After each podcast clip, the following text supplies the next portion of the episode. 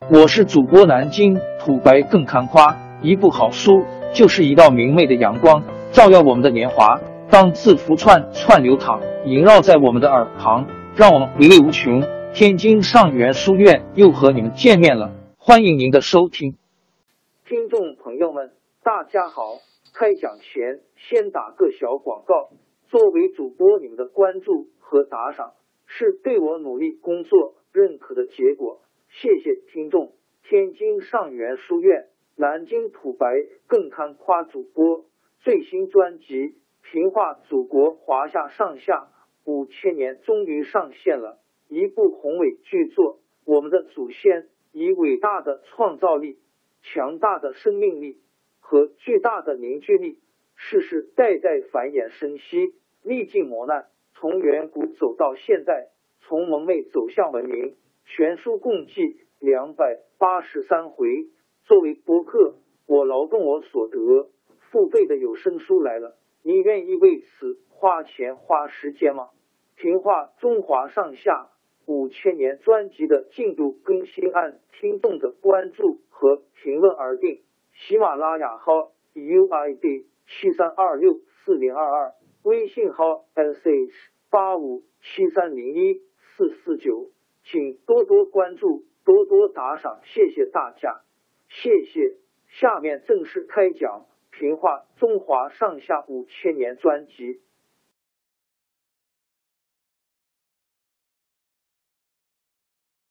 安史之乱结束了，这对于饱受战乱痛苦、盼望安定的百姓来说，毕竟是一件值得高兴的事。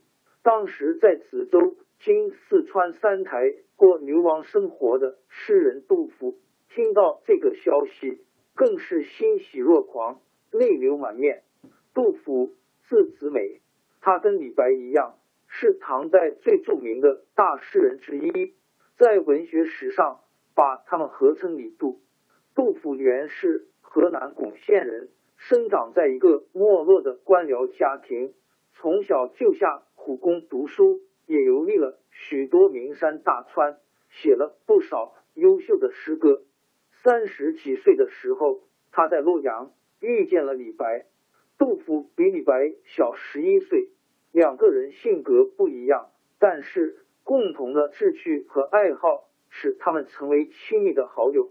后来，他到长安参加进士考试，那时候正是奸相李林甫掌权的时候。李林甫最记恨读书人，怕这些来自下层的读书人当了官，议论起朝政来对他不利，于是勾结考官，欺骗玄宗说这次应考的人考得很糟，没有一个够格的。唐玄宗正在奇怪，李林甫又上了一道祝贺的奏章，说这件事正说明皇帝圣明，有才能的人都已经得到任用。民间再没有遗留的贤才了。那时候的读书人都把科举作为谋出路的途径。杜甫受到这样的挫折，懊丧的心情就不用说了。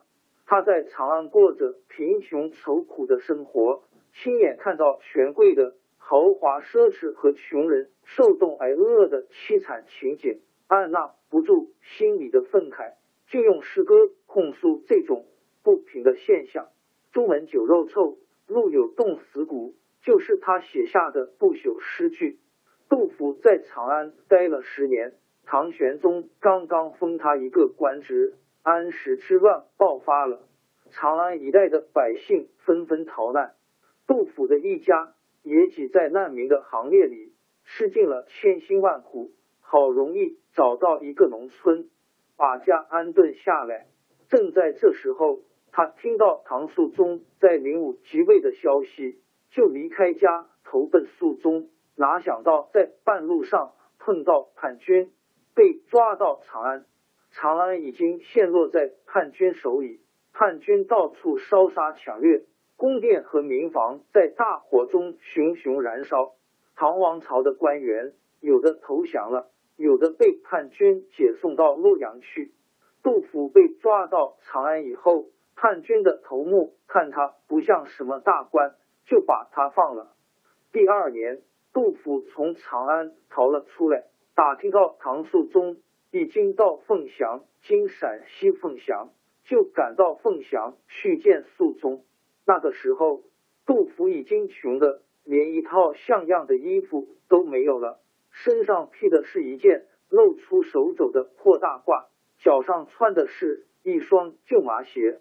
唐肃宗对杜甫长途跋涉投奔朝廷表示赞赏，派他一个左拾遗的官职。左拾遗是个谏官。唐肃宗虽然给杜甫这个官职，可并没重用他的意思。杜甫却认真的办起事来。过了不久，宰相房管因孤恩被唐肃宗撤了。杜甫认为房管很有才能，不该把他罢免。就上了奏章向肃宗进谏，这一来得罪了肃宗，亏得有人在唐肃宗面前说了好话，才把他放回家去。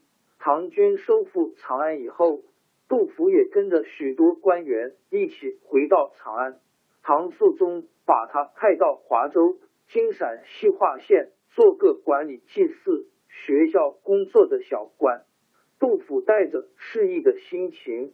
来到华州，那时候长安、洛阳虽然被官军收复了，但是安史叛军还没消灭，战争还很激烈。唐军到处拉壮丁补充兵力，把百姓折腾的没法过活。有一天，杜甫经过石壕村，在今河南陕县东南，时间已经很晚了。他到一家穷苦人家去借宿。接待他的是老农夫妻俩。半夜里，他正翻来覆去睡不着觉的时候，忽然响起一阵急促的敲门声。杜甫在房里静静听着，只听到隔壁那个老人翻过后墙逃了。老婆婆一面答应，一面去开门。进屋的是官府派来抓壮丁的差役，他们厉声吆喝着问老婆婆说：“你家男人到哪里去了？”老婆婆带着哭声说：“我的三个孩子都上邺城打仗去了。前两天刚接着一个儿子来信，说两个兄弟都已经死在战场上，家里只有一个儿媳和吃奶的孙儿。你还要什么人？”老婆婆讲了许多哀求的话，差役还是不肯罢休。老婆婆没有法子，只好自己被差役带走到军营去给。兵士做苦役，天亮了。杜甫离开那家的时候，送别的只有老农一个人了。杜甫亲眼看到这种凄惨情景，心里很不平静，就把这件事写成诗歌，叫《石壕吏》。他在华州的时候，前后一共写过六首这样的诗，合起来叫做《三吏三别》：石壕吏、潼关吏、新安吏、新婚别。垂老别无家别。由于杜甫的诗歌大多是写安史之乱中人民的苦难，反映了唐王朝从兴盛到衰落的过程，所以人们把他的诗篇称作诗诗。第二年，他辞去了华州的官职。接着，关中闹了一场大旱灾，杜甫在那里穷得过不下去，带了全家流亡到成都。依靠朋友的帮助，他在成都西郊的浣花溪边造了一座草堂，在那里过了将近四年的隐居生活。后来因为他的朋友死去，在成都没有依靠，又带了全家向东流亡。公元七百七十年，竟因贫困和疾病死在湘江的一条小船上。他死后，人们为了纪念这位伟大诗人。把他在成都住过的地方保存起来，这就是有名的杜甫。